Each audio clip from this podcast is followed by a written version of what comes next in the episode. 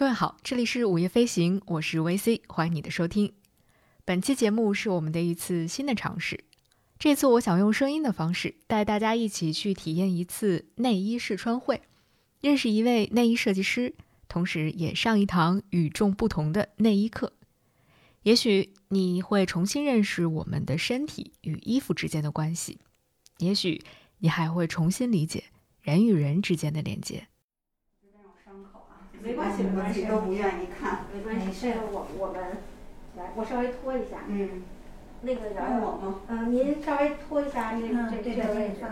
嗯，他底围他倒也没有，我觉得也没有。可能可能大疆的一叉你再试一下，我觉得都可以。我给他试一下一叉。嗯，如果二叉 L 底围太大，那就得四六二了。对，四六二。四六二这个底围。什么是四六二？四六二这是我们的一个我们的新品。大疆、小疆、四六二，衣架、量尺，各种 size 的内衣。这里不是维密秀场的后台，这里是一场面向乳腺癌术后患者的内衣试穿活动。就是你属于罩杯大，但是你的底围其实并不大，对，是吧？对所以你这个就特别难找到你的尺码。对。但是我们现在第三款就是四六二，就是那个解决这个问题的。在这里，大家都很喜欢以姐妹相称。偶尔呢，会听到几声老师。这个老师就是我们今天的主人公——内衣设计师于小丹。而他们不断提到的大疆、小疆、四六二，其实是术后文胸的不同款式。之所以叫大疆、小疆，是因为于小丹老师创立的这个特别的内衣品牌名叫“疆好”，生姜的姜，美好的好。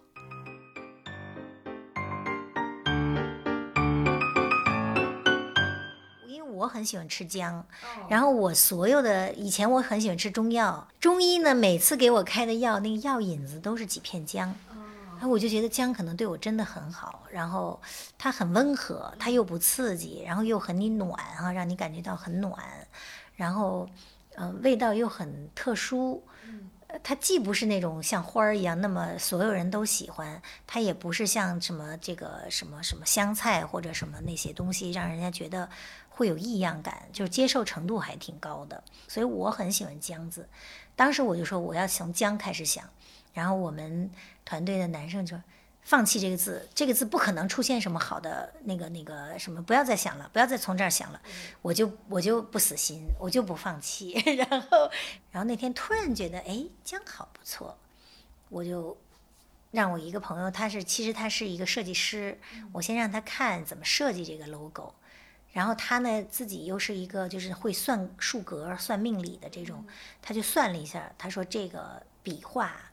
特别的吉祥，而且他说这两个字都从女，是非常有辨识度和容易引起女性好感的这么一个两个字。然后你知道吗？就特别有意思的是，我们后来发现，所有的男的看到这两个字儿，就大部分男的第一个反应是美好，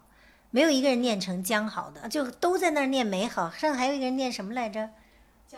姜梅啊，对对，反正念啥的就都有，就不爱念江好。那女生基本上都能念对。今天还有一个人管我叫于小江，我说也不错。呃，对，快快要快要快要对被大家记住了，真好。对我以后可以叫于小江。虽然被叫做老师，但是在试穿现场，你需要稍微寻找一下，才能够发现小丹老师的身影。因为他和助手们一样，脖子上挂着一根软尺，为前来试穿的姐妹们测量尺寸，然后为他们调整肩带的位置和填充薄片的数量，直到所有人都觉得漂亮满意为止。但他其实又非常好辨认，帅气的短发，温柔的说话语调，总是会笑着说：“真好，真漂亮，合适极了，棒极了。”哎，差不多到这个里头。对对对，就是在你那个穿之前放进去，但是我们给你调好了，然后寄给你哈。它还不直接粘在肉上，在中间有一夹层，对对对这样它就不跑动了，否则你那个就老跑嘛。对对。哎，真好！哎呀，你怎么穿的这么好？对，我觉得这点这个 跳舞还是管用的，跳舞形态会很好。对，它这肌肉还是。可能有的人会觉得这是某种商业话术吧。就像商场里的导购永远都会说你最美一样，但是在小丹老师的试穿现场，这样真诚的肯定和赞美，其实有着另一重意义。哎呀，真好，真好，完全平衡，特别好。这一天来现场试穿的有一位很年轻的女孩，我是在试穿间里碰到她的。因为大家都戴着口罩，所以我并不能看清楚她的表情和具体的样子。但他有一个明显的特点，就是会习惯性的耸肩，整个人会看起来有一点紧绷的感觉。你看他穿，他真的太好了，他这尺寸好，可以。真好。有点合适，我不是看您那有那公众号吗？啊微公大号，对对对对对。那个后期。你现在就我经常能看到你这样，就是你一定要学会放松，就是你放松肩膀，其实你的心情、情绪都在放松。行，那就可以了，给他记下来，过两天寄给你。这个人叫他的试穿过程其实非常的顺利，小丹老师很快就帮他找到了合适的尺寸，调整好了各个部分的配件之后，留下了他的联系方式，然后她就离开了。但送她走的时候，我才知道，她其实是在妈妈的劝说和陪伴下才肯来的。现场负责记录信息的那个姑娘，边跟我简单讲了母女俩的故事，边望着两个人的背影，说着说着就想要掉眼泪了。刚刚有一个阿姨，刚才走在那边，跟我们讲说，她是是她女儿，她陪她女儿来的。她女儿可能是结婚，然后家庭可能不是很好，然后就在哺乳期的时候就查出来，就乳腺癌，就刚刚进去那个年轻的，然后现在孩子刚两岁，然后她就陪着她来的，然后说她女儿其实本来不想来，因为觉得自己年龄也可能她年纪还是比较年轻，然后。呃，就是他陪着他来，他来，反正就觉得还还挺好的。嗯。然后走的时候就牵着手走的，我看见。好多来这儿好老听到这个故事的瞬间，我才忽然意识到，其实，在试衣间里，小丹老师跟那个年轻女孩讲的话，让她不要耸肩，让她要尽量的舒展一点，这样对情绪也很好，以及整个的这次试穿体验，很可能对她、对他的妈妈来说都更加重要了。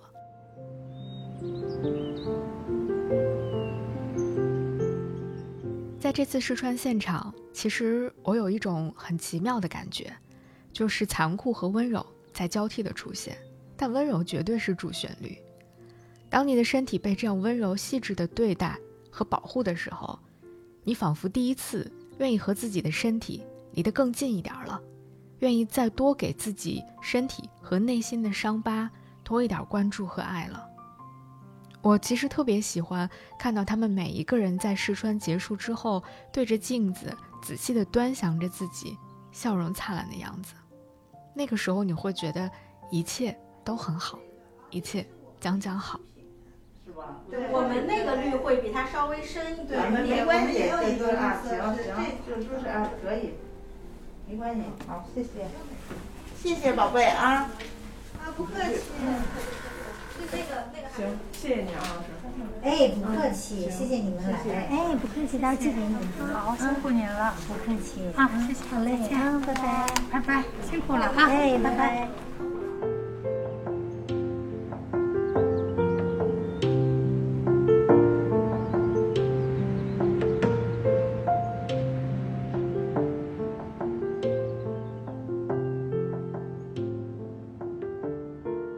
刚才我们一起通过声音经历的，其实已经不是于小丹老师和他的团队举办的第一次线下试穿会了。在二零二一年的五月，也就是一年多以前，我无意当中在微博上看到了一条转发，内容是说有一个内衣设计师即将在上海举办一次面向乳腺癌术后患者的内衣试穿会。那一次，我就记住了于小丹这个名字。当时我其实就有一个最大的好奇，那就是。他为什么要做这件事儿？做一个如此细分的小众领域——乳腺癌术后文胸。没想到，时隔一年多之后，我有机会走进了小丹老师在北京的工作室，听他更完整、更详细的讲起了自己和内衣设计以及为乳腺癌患者设计内衣的渊源。我入行就正式进入内衣公司是一九九九年，在纽约呃进第一家内衣公司。然后在纽约做了大概十年的全职，然后就，嗯、自由职业，其实自由职业也还是跟内衣设计是有关的哈。自由职业一直到一九呃不是一八年，就是二零一八年吧，在上海嗯就成立了自己的一个工作室，然后一九年哦一七年，然后一八年搬回北京，然后一九年其实我呃去纽约之后回来，有一天。嗯，一个在北京的一个美国医生，在北京一个国际医院工作的一个美国医生，然后就找到我们工作室，就是说想跟我聊一聊哈。他其实是做乳腺癌切除手术的一个外科医生，然后他自己觉得他的客人就术后没有衣服穿，然后他很想自己设计，但是画不了，画不出来，然后就说找个内衣设计师来。帮忙一起做这个项目，然后就盲选了一下，就选到了我，就聊了几次。其实聊了第一次，当时不是太有感觉，因为周边，嗯，以前真的是没有太关注这个群体。同学当中有得的，有得这个病，但是从来没有特别详细的聊过，就大家还是觉得不太愿意聊这个话题哈。他第一次。呃，见他还是觉得挺懵的，就是这这怎么做什么？我们能做什么？有什么好做的和怎么做？所以他就开始给我们发一些图片啊，包括他的一些临床的一些图片啊。嗯，但是他其实最早的他是设想的还是一个功能性比较强的，比如说，啊，可以带一个泵啊，可以帮助他导一些热液体啊，还是希望能够。嗯，血渍和汗渍能够很容易的清洗掉啊，等等等等，所以这是他第一个给我们的一个一个就是观念吧。嗯，但是真正做起来之后，其实还是发现他说的可能对中国的这个做手术的女性不是特别合适，特别嗯，就是他们需要的跟他设想的不太一样。我们后来慢慢的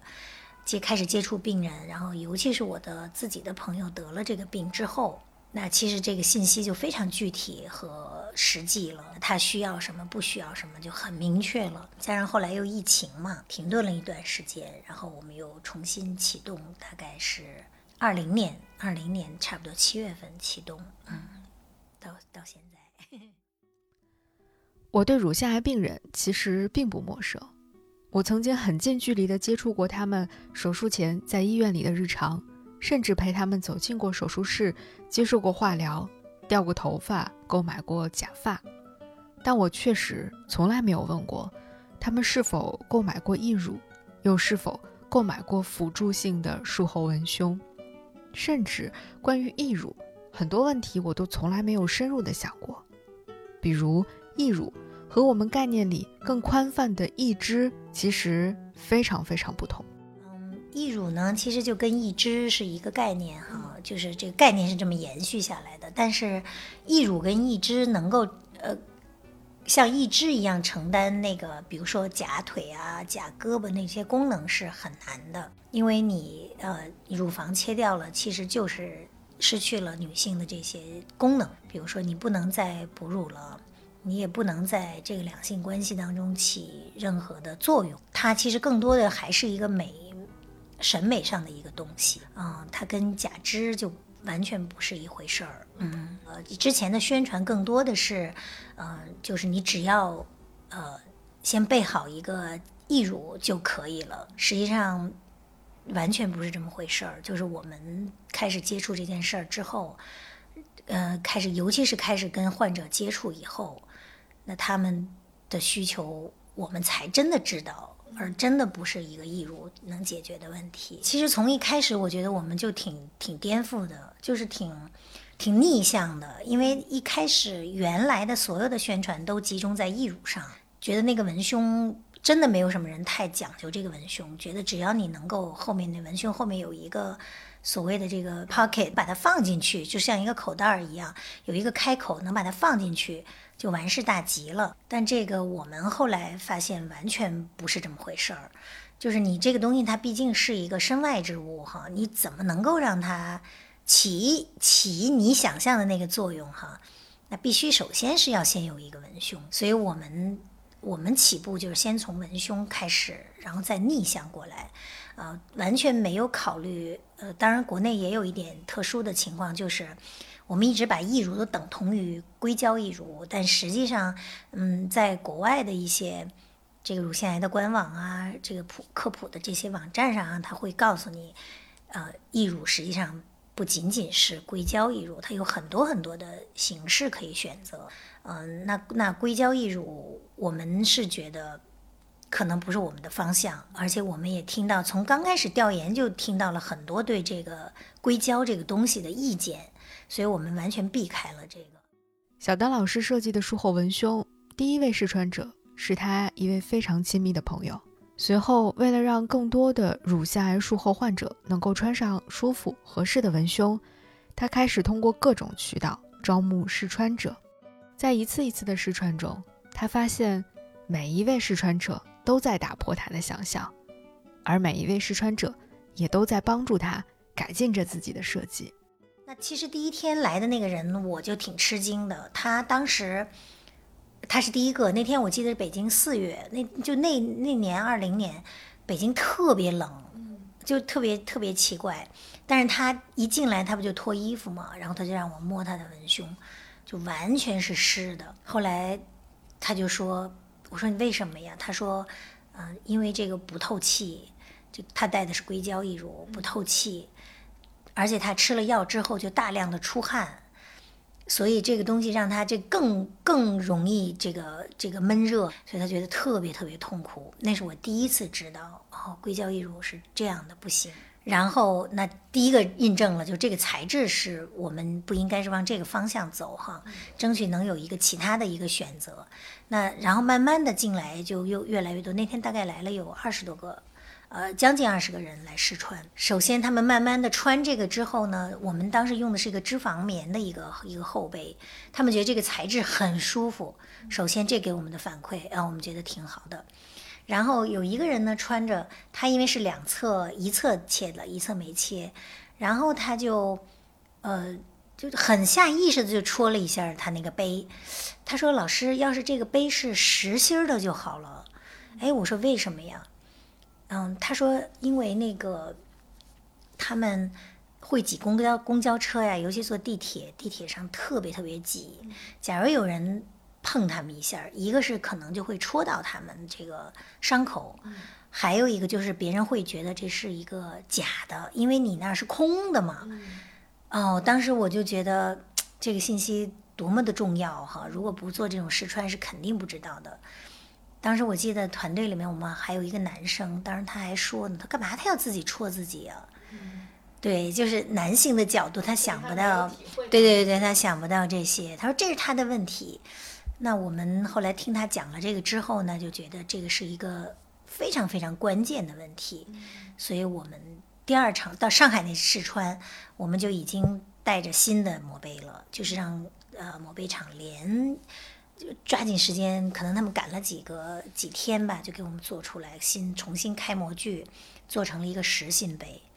然后在上海试穿就是穿着实心杯试穿，而且我们的实心杯实际上因为见第一次在北京见了二十多个患者了，已经知道他们的这个这个胸壁大概是什么样子。原来以为是个平面，但是见到他们才发现是一个凹面，是往里凹的。啊，因为他可能做一些。对对对，呃，不光是不断的试穿改进，再试穿再改进。于小丹发现，每一位接受过乳腺癌手术的女性。胸部的状况都不太一样，有的是左侧切除，有的是右侧，有的全切，有的部分切除，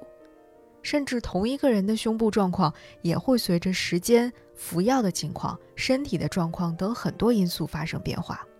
所以，在这个世界上，不可能有一件文胸适合所有人，也不可能有一件文胸一直适合一个人穿一辈子。最终，他想出了模块化。这个很巧妙的设计思路，我们确定了这个，呃，模块化的这个概念，就是呃，左边呃是患侧，右边是健侧，就是或者反过来啊。这个也是呃，在试过这么多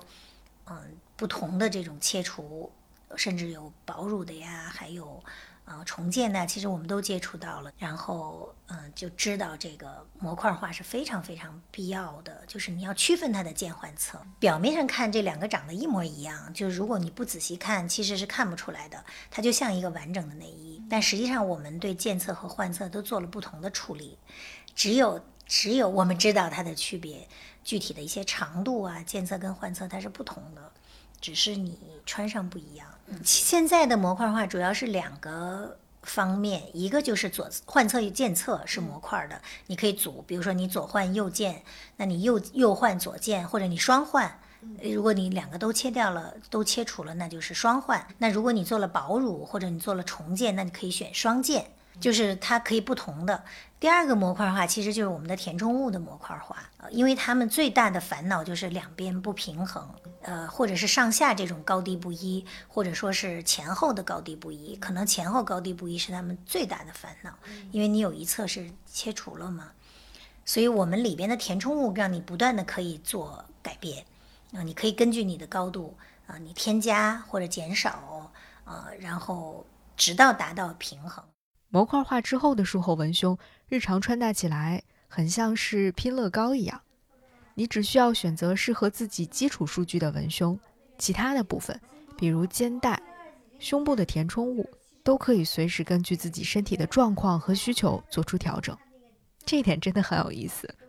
我甚至还在试穿会的现场遇到了一位很可爱的阿姨，她说，除了达到平衡之外，她还想让自己显得更挺拔一些。于是她就多要了几片填充物，这当然也完全没有问题。应。该是一号片吧？哎，对，这个是，这个是，可以试一下。对对对对，所以给他记一下，用一号片啊，一号片。小丹老师说，他觉得有时候自己在设计将好内衣的时候，会有一点儿像个医生，他总想去解决这些人的痛苦，但很多时候他又知道，你没办法真正解决他们的痛苦，所以更多的时候就是想方设法的让他们通过穿上合适的内衣，觉得更舒服一点儿，心情更好一点儿，高兴一点儿，自信一点儿。可能因为太久，他们觉得没有人这做过这样的事情。第一年我记得就净哭了，就是几乎所有打来电话的还没说，就他先开始哇哇大哭，然后我就跟着哭，然后哎呀，就特别那个特别呃好多好多这种时候，几乎我包括我在外地出差，我还记得在上海一个酒店里。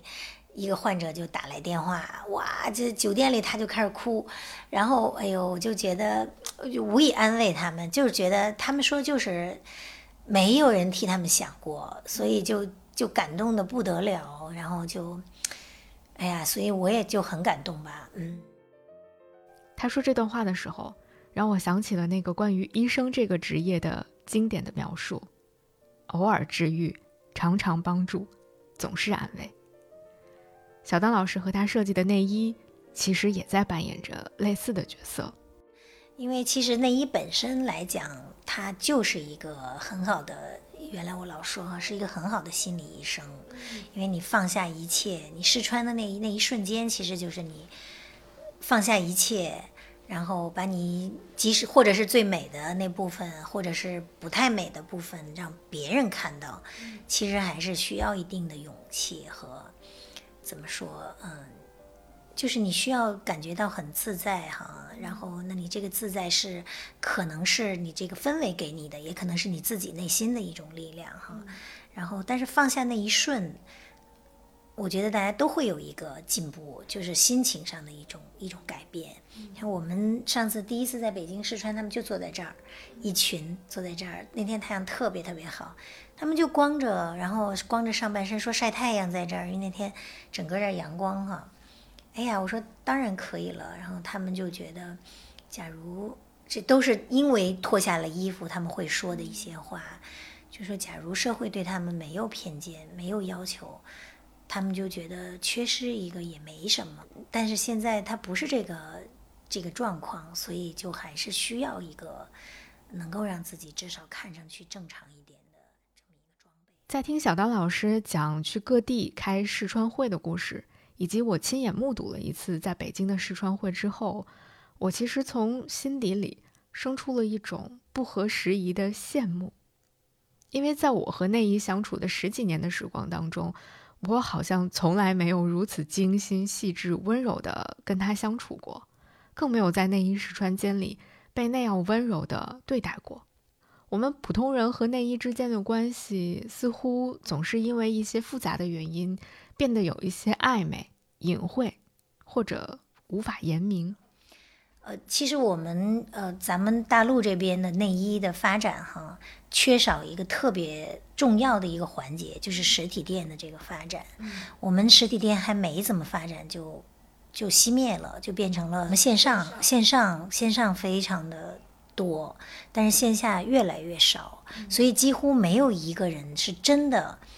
每次买内衣都能试穿，甚至有的人可能从来没有试穿，就直接就是买随便买啊，然后回来不合适啊或者怎么样，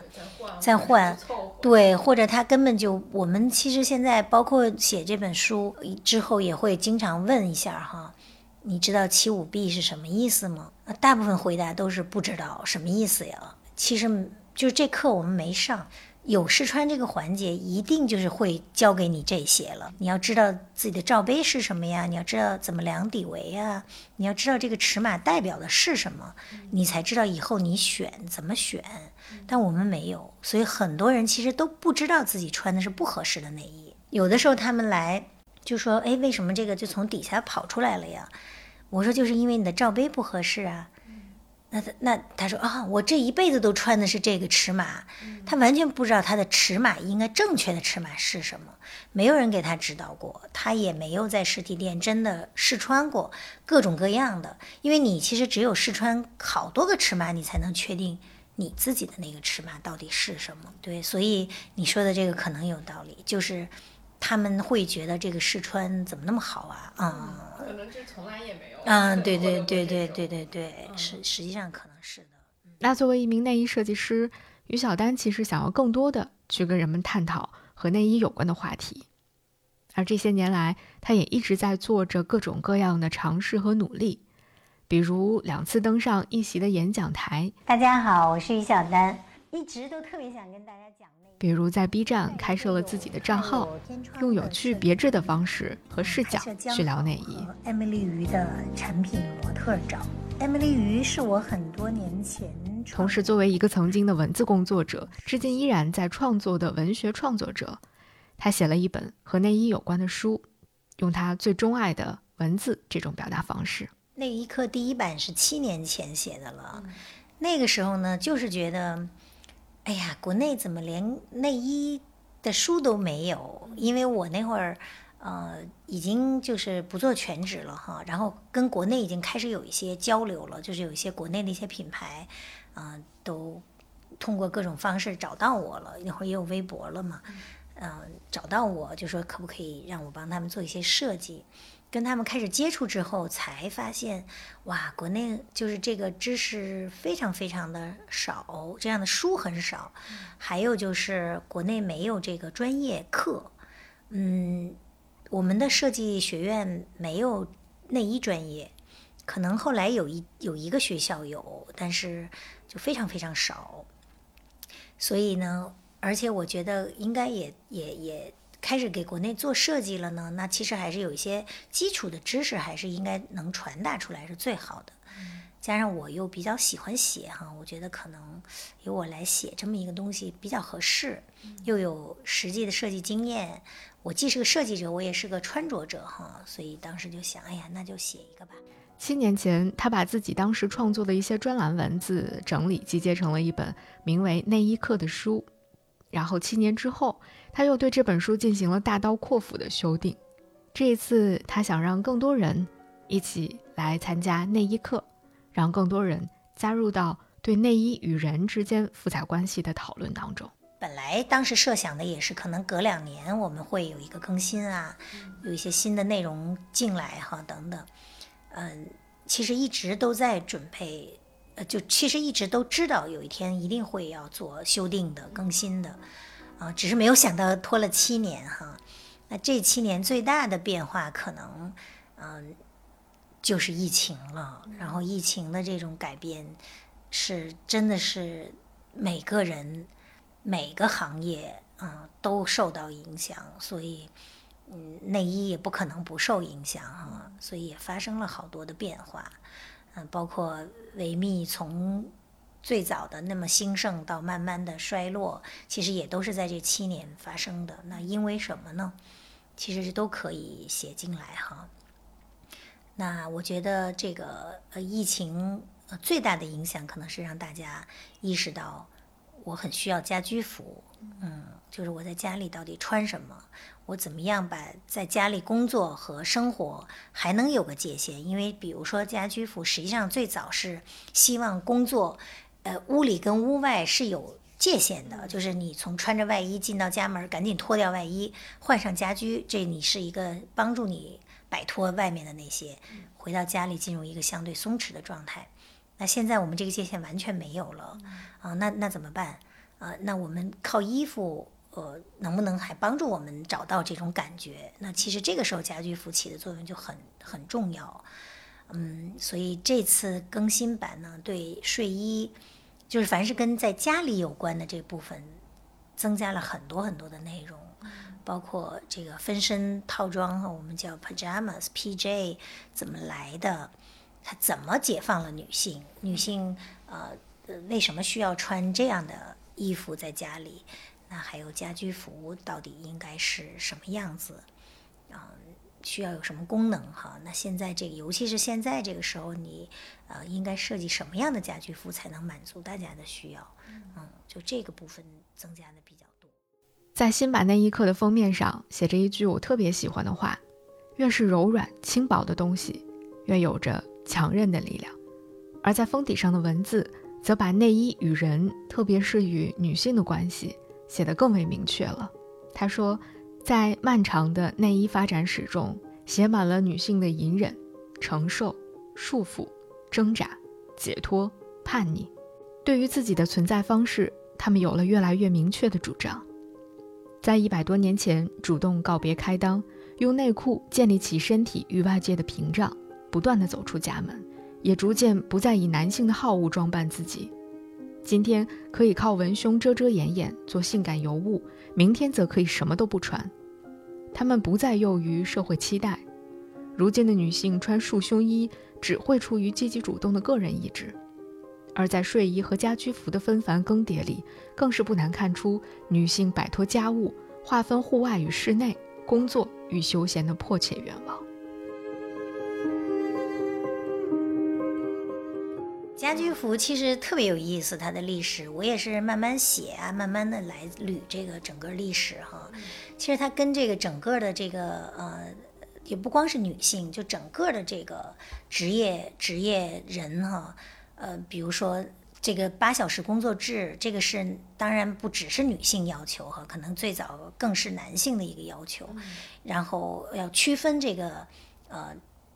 这个五一劳动节是怎么来的？它其实就是为了区分我的工作和我的生活和休闲这部分。那男性就希望八小时工作，八小时消遣，八小时睡觉。那女性是什么呢？女性其实很难有。那男性取得了这个权利之后，他这个八小时休闲的时间，他可以在酒吧里度过，在夜总会里度过。可是女性大部分这个八小时仍然是给了家庭，她只是没有给卧室，但大部分都是。还在家里操持、做饭、带孩子，嗯，收拾屋子、做做清洁哈。所以女性为什么家居服比男性要丰富这么多？就是因为我们在家里时间特别多，我们在家里扮演的角色很多。我要做饭，我需要穿什么？呃，不能是睡衣，对吧？我就需要穿一个家居服。就是女性家居服完全消灭了，就是比男性家居服要发展的太多太快了，就是这个原因。因为我们还需要在家里继续承担很多很多的责任，才能进到卧室。它就是跟女性的整个的这个啊发展史、成长史啊，命运呐、连得特别紧。嗯，文胸那一章其实也增加了很多很多的篇幅。嗯、一个是文胸，嗯、怎么说？现在也跟以前不太一样了哈。以前可能更多的就是尺码文胸、罩杯文胸，比如说很强调三十四 B，就是我们的七五 B 哈、八零 B 啊这种尺码。但是我们现在有很多很多都不是按这个尺码走的了，可能简化到 small、medium、large 哈 SML。那甚至更简化到 one size fits all 这种无尺码，呃，这些它整个工艺都发生了变化啊，所以这部分都增加了。还有呢，嗯，增加了很多运动内衣的这个篇幅，因为这个是的确是这几年发展非常快，从最早的一款运动内衣九十年代出现的哈，到现在呃以 Lululemon 为代表的哈，它已经细分到这么细的程度，嗯，不同的运动项目都有对应的文胸了。所以这个都值得讲一讲，然后这部分讲的也比较多。还有就是增加了这个特殊品类的内衣文胸，比如说术后，比如说这个哺乳，还有有一些无性别的一些文胸的要求哈，就女性无性别的要求，她希望是不要发育的过快呀、甚至不不希望发育啊等等，但未必是好哈，未必对身体没有坏影响。啊、但是它是一个，嗯、需要我们正视的这么一个哎，对对对对，就任何一种要求，我觉得声音都是有它的道理的，嗯，都是有它的存在的意义的，嗯，所以就这些都关注到。在和小丹老师针对新版的这本内衣课具体的章节交流的过程中，我其实能够特别强烈的感受到他对于内衣的那种热爱，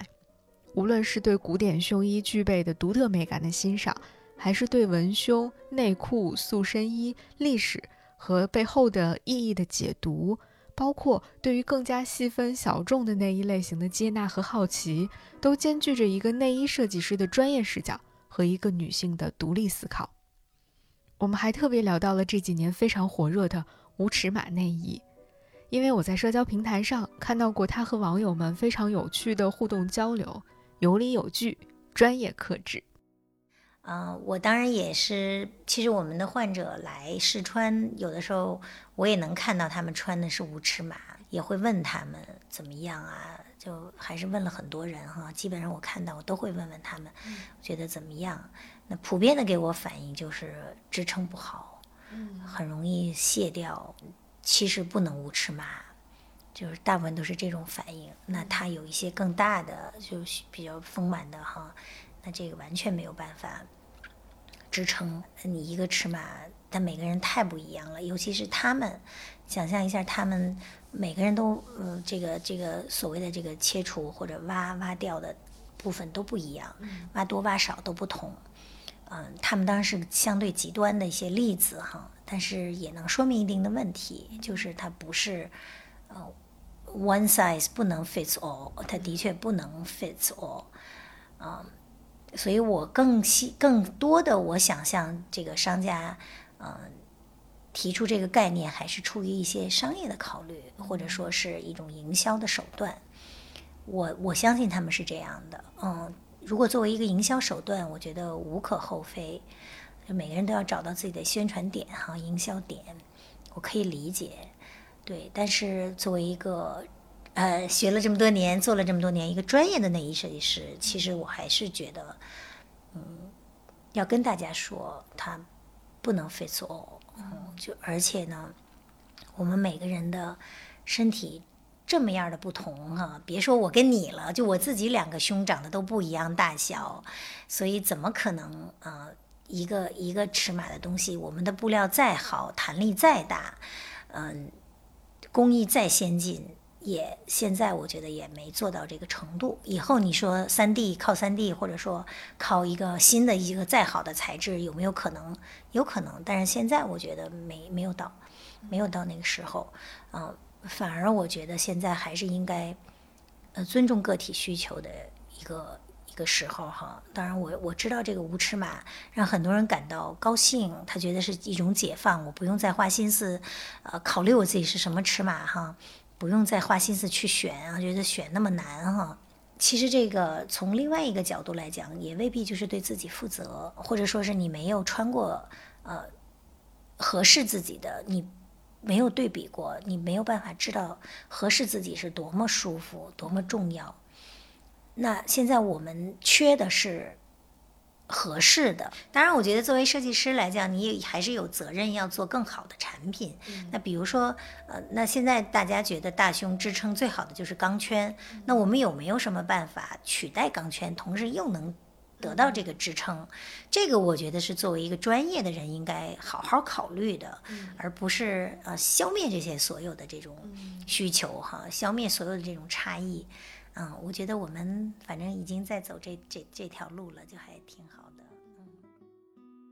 随着和小丹老师聊天的深入，我忽然之间就有一点明白那些来工作室试穿的姐妹们的感受了。我明白了她们为什么能够一走进这里就直接选择脱掉衣服让老师看自己的伤口，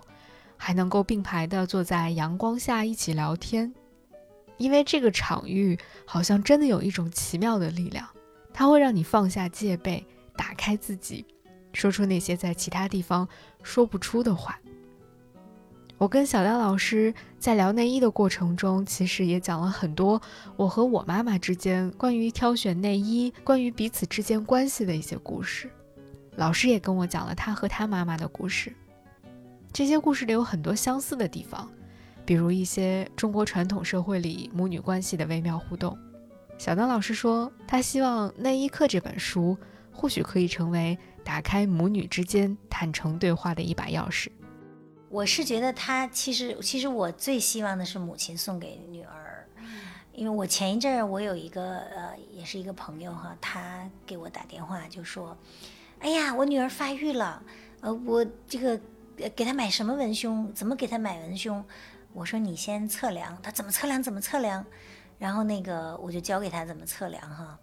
然后他说不行，我女儿不让我理，就不理我，就不让我管，对对对，说我讨厌什么什么的，哎呀，我就设想这种场景真的不知道发生在多少个家庭里，母女好多都是这样的，别看很亲密，但是这个话题还是一个挺挺禁忌的，不好意思或者怎么样啊，害羞啊等等等等。我就其实我自己也是这样，因为我妈妈从来没有给我讲过任何内衣的知识、常识。发现我穿想穿内衣的时候，他有种很警惕的那种眼光，觉得我这要干嘛，就那种感觉。所以我就觉得我这辈子跟他很很疏远，未必这个不是一个原因，不是因为这个，可能假或者换句话说，假如说他。没有，就是在身体上，他跟我更亲密一点，或者说给我一些很具体的身体的指导。我就设想一下，假如他送给我这么一本书，我可能就会跟他的关系很不一样，因为我可能会有问题问他呀。我觉得他不，他愿意跟我分享这些东西，或者他愿意关心我，那我会问他，而不是完全不探讨身体问题。那我想象很多女母亲可能都有这个问题，母女。其实是希望他能够，呃，母亲送给女儿是一个特别好的礼物，嗯，然后当然女儿也可以送给母亲。其实我们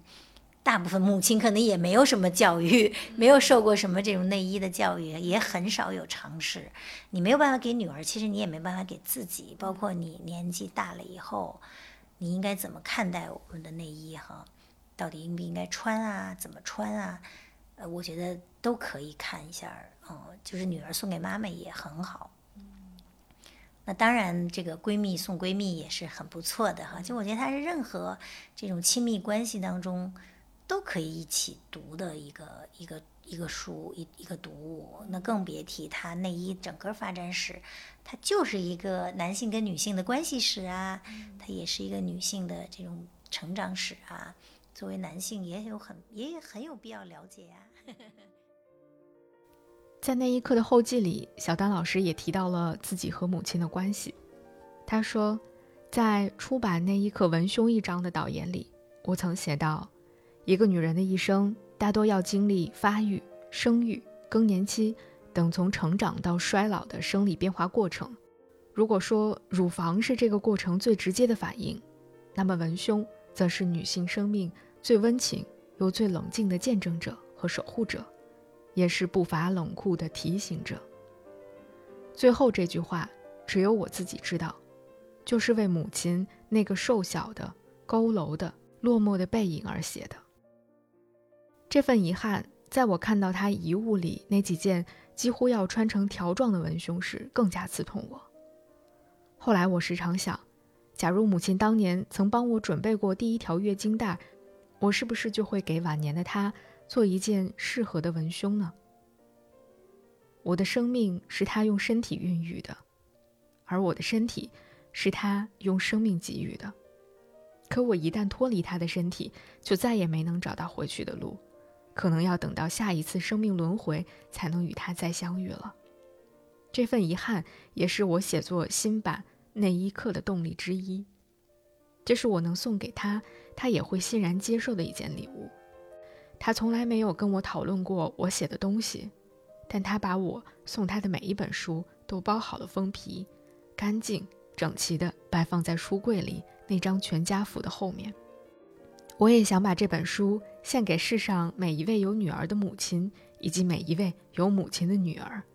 希望每一对母女跟彼此身体的相处。都不仅仅是我们从各自身体分离前那短暂又漫长的十个月。